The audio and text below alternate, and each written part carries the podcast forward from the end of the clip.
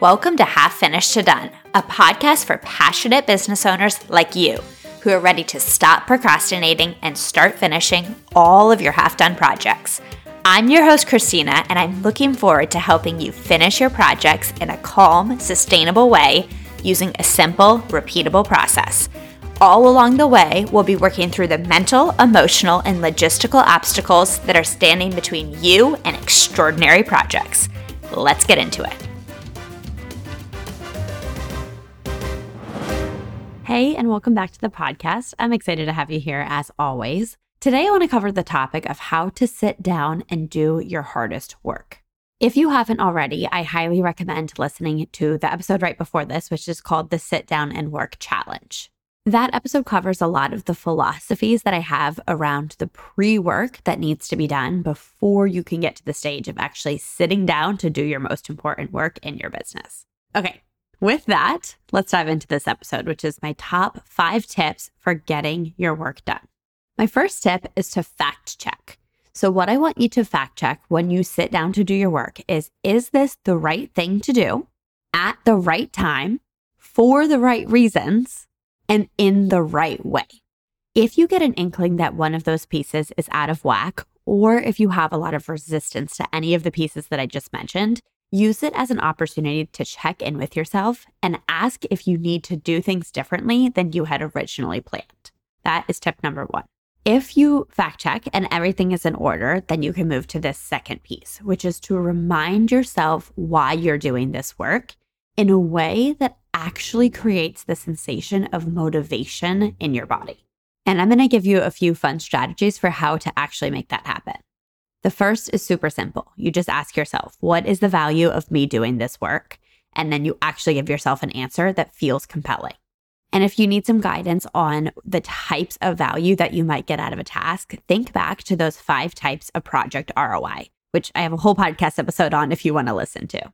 But as a quick recap, you can get value in the form of more time, more money, more positive emotions, more social capital, or more impact.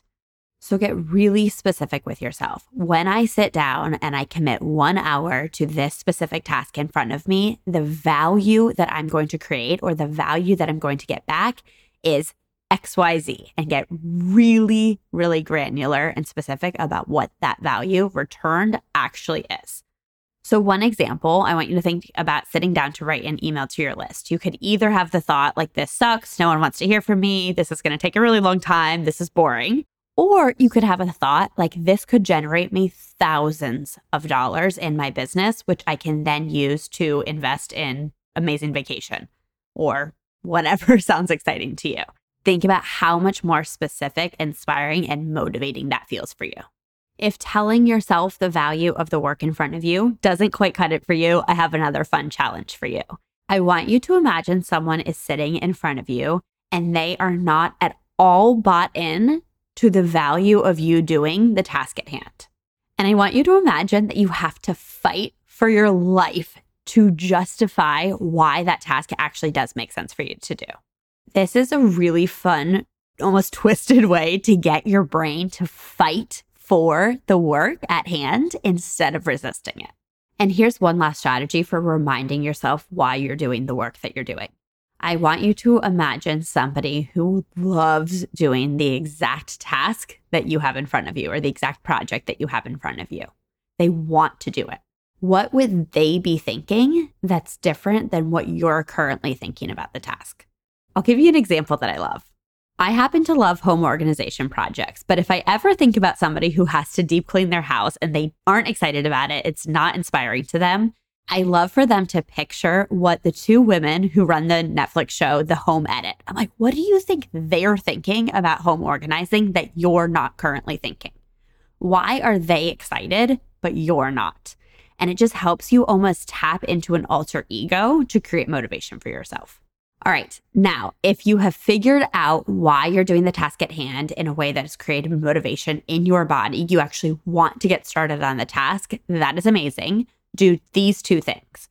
One is just write it down, put it in a place where you can see it and refer back to it if at any point you start to lose motivation.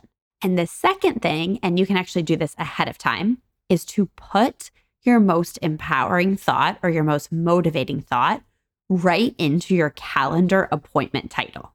So let's say that at 3 p.m. on Thursday, I put in my calendar that I'm going to write my weekly email to my list or I'm going to record a podcast episode.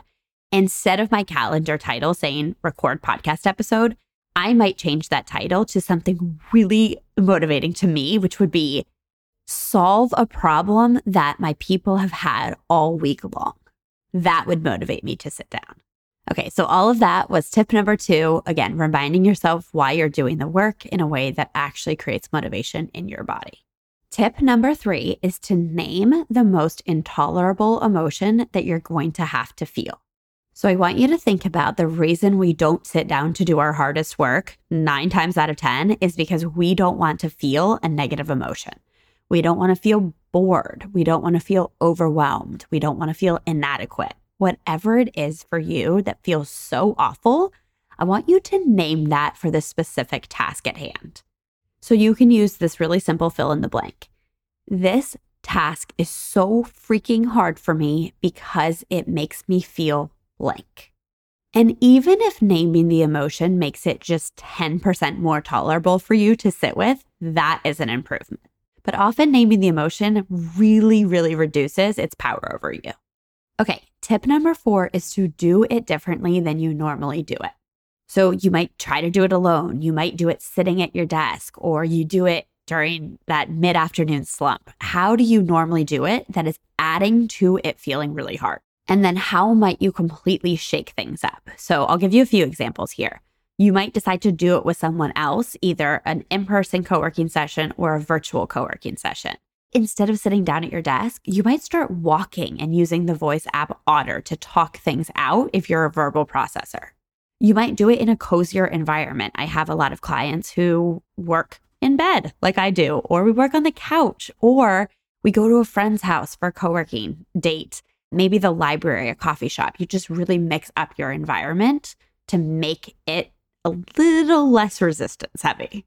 Or sometimes I do my hardest work on the weekends, which sounds counterintuitive, but it's really nice sometimes to not have any time constraints. I just have a wide open day to really dig into that hard work. And I'll share a quick story that encapsulates all of the tips I just recommended. So, in one of her books, Brene Brown talks about the way that she actually wrote the book. So, instead of sitting down hour after hour at her desk and just hammering through her book, she decided to rent a beach house with two of her best friends. They got tacos, they went on swims, they did all these really fun things. And then her friends and her would sit in the living room of this gorgeous beach house and she would tell them stories that they would capture, write down, and then she would later turn them into parts of the book. Now, most of us are not on an average week going to rent a beach house with our best friends, although maybe we try that sometime. But I just want you to take that story and use it as a creative example of mixing up your environment, mixing up the way that you're doing things in order to decrease your resistance. All right, now here's tip number five, which I only want you to use as a last resort if you have already used the first four tips. So, tip number five is if all else fails, do the work while feeling absolutely terrible sometimes, no matter how hard you try, the task at hand is just not going to be appealing to you, and you really cannot change your mindset about it. So you're just going to do it while not wanting to. And instead of making that into a bad thing, I want you to turn that into a really good thing. It's a reminder that you know how to do things even when you don't want to do them, and you're building that muscle of doing the boring, tedious, uninspiring things that are part of growing a business. I do think this is a skill set that every business owner needs is doing the unappealing work, but I do like to work with my clients to make this bucket of things as small as possible. I for sure don't want you to feel like the majority of your day is just you doing shit you don't want to do in a way you don't want to do it and feeling terrible about it. That is not the goal, but sometimes it is the last resort and that's okay. Okay, I want to address something else really important, which is if these tips feel overwhelming, tedious, or time consuming to you, that's okay. Remember that they definitely get easier with practice. So it might feel like right now you have to take the time to write down your answers and really work your way through. And it's actually adding time to your work. But with practice, this will start to happen on demand, where you can actually snap your fingers and feel motivated right on cue. And if you would like hands on practice applying these five tips to your current workload, then please come and join me at the Sit Down and Work Challenge. Go to piquecoaching.co slash sit down and grab your ticket. It's $50 to join the five day challenge, and it includes the $27 deep work guide. That's part of your payment. And you'll also get a 20 minute speed coaching one on one session with me where we're going to work through exactly this. What is the work that you're most avoiding, and how can we help you get it done during the week of the challenge and every other week moving forward? We're live from April 17th through 21st. So go ahead again, piquecoaching.co slash sit down. You can see the full schedule and everything else that's going on during the challenge week. I would love to have you join the sit down and work challenge. I'll see you there. Take care. Thank you for listening to the Half Finished to Done podcast. If you're ready to become a self assured repeat project finisher, the best place to work with me is in my eight week group coaching program, Half Finished to Done Live. You'll leave our time together with one finished project and the skills you need to finish any project, personal or business, in the future.